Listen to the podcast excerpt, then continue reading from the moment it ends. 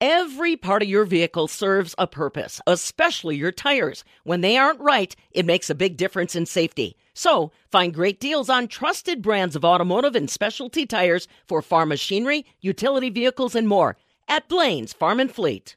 If you're a gardener, it's that time of year where you are harvesting, canning, pickling, or leaving zucchini on your neighbor's porch. I'm Stephanie Hoff for the Midwest Farm Report, and Heather Quackenboss, a UW Extension specialist out of La Crosse, reminds us how to keep our food safe when we're preserving it and how to maintain and acquire the correct tools you know, we we started the season with our jams, right? Usually the berries are first, so strawberry jam and raspberry, blueberry. We maybe did peaches, and all of those can be safely done in a hot water bath.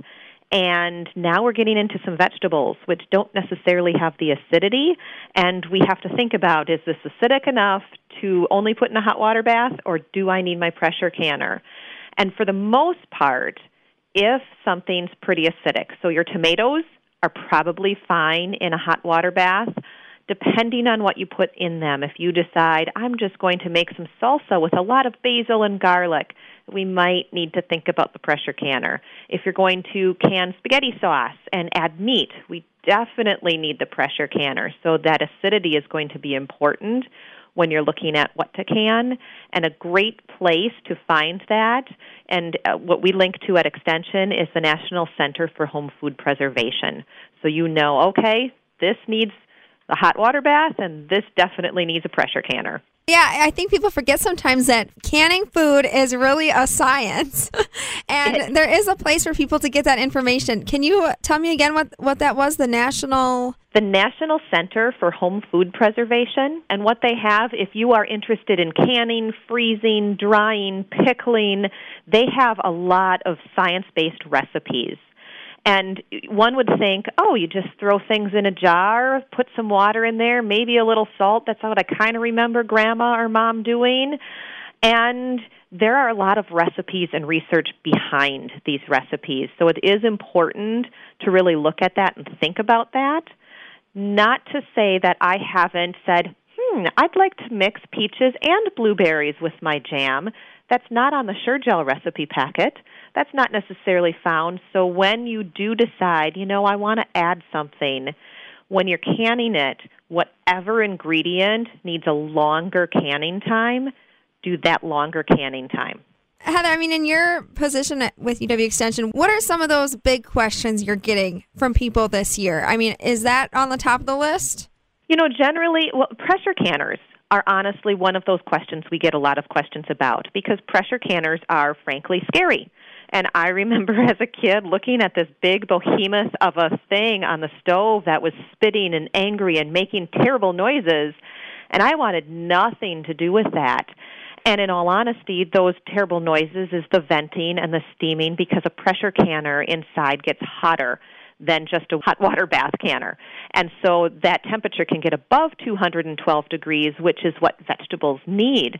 So when folks call in, they're like, okay, is this normal with my pressure canner? What do I need to look for?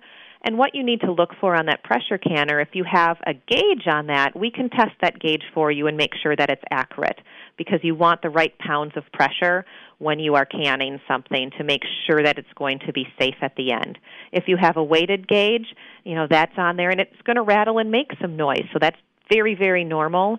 You're also going to want to check your seal on the pressure canner to make sure that that rubber gasket is not cracked, that it's not leaking, that it's you know bendy that it can move a little bit and it's not getting hard like old rubber bands that's not a good sign and you're going to need to replace that. So a lot of the questions we get is is my pressure canner okay to use?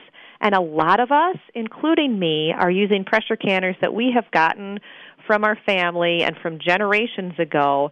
And honestly those are pretty good. You do need to replace that gasket sometimes. You do need to really check the gauge if you have a gauge pressure canner.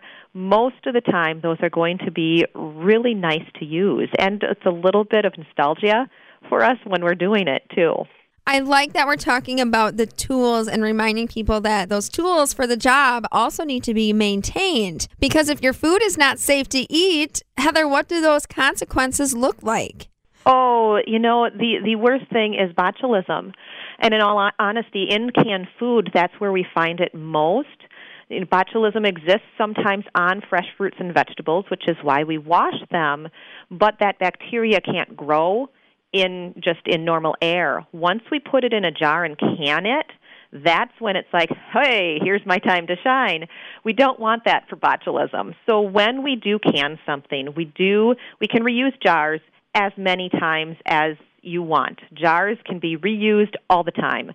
The rings for those jars, those can be reused. The lids for those jars, we do need to replace those every year. Once you use a lid, then it's done. We need to throw that away just to make sure that we have the right seal and that our food is safe. Now, last year we did have a canning lid shortage.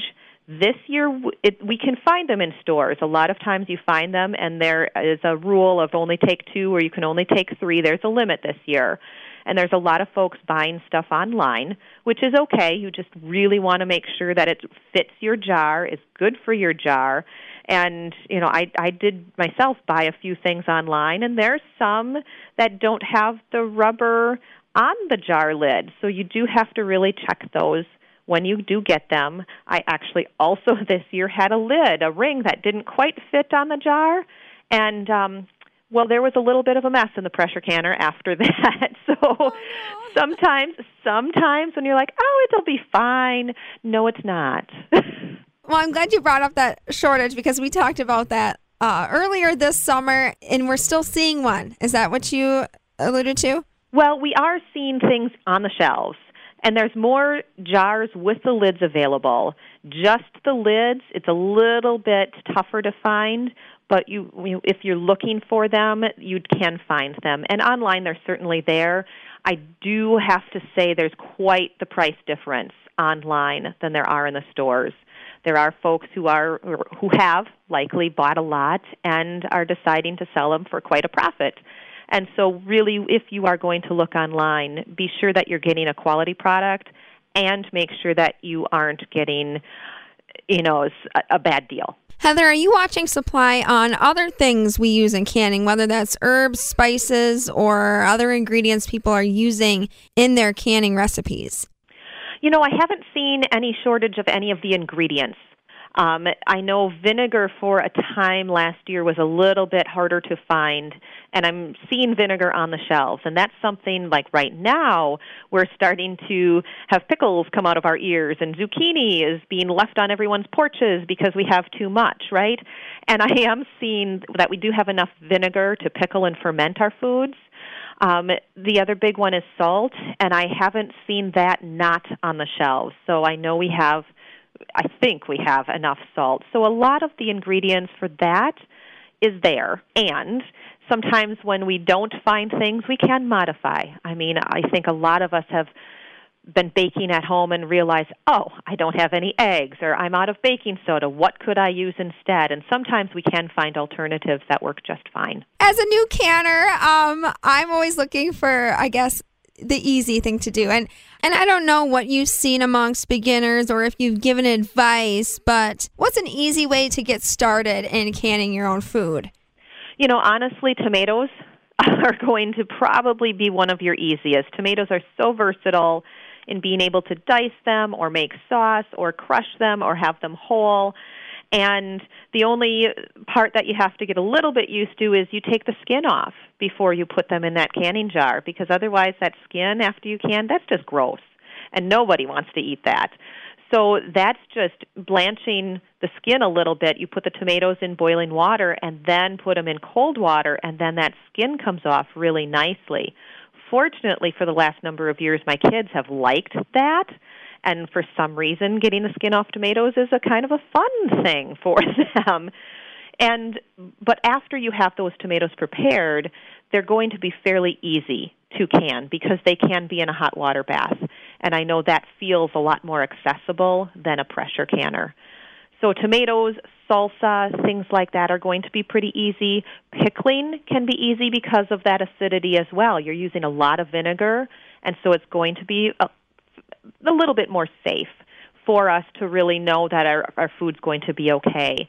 Once you get into things like my beans are going gangbusters again, So I know, okay, beans I'm going to have to do. I need to do those in a pressure canner because they don't have the acidity, and I don't necessarily want to make dilly beans or beans that are pickled. So just canned beans are going to be a pressure canner. A lot of our vegetables after that, carrots, um, zucchini, okra, those will need that pressure canner. And then once you store them, what you what the best practice is is to let everything cool and once it's cool, take those rings off.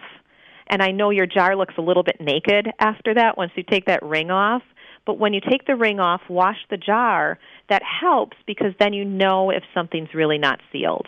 And when you pick it up and you're going to use it, you know, oh wow, this was not sealed. I just need to throw this completely away because that's not going to be safe to eat. So it's it's a little bit safer to take those rings off, wash them, store them for next year. So then all you have to buy next year instead of the jars, rings, and lids, you just need those lids.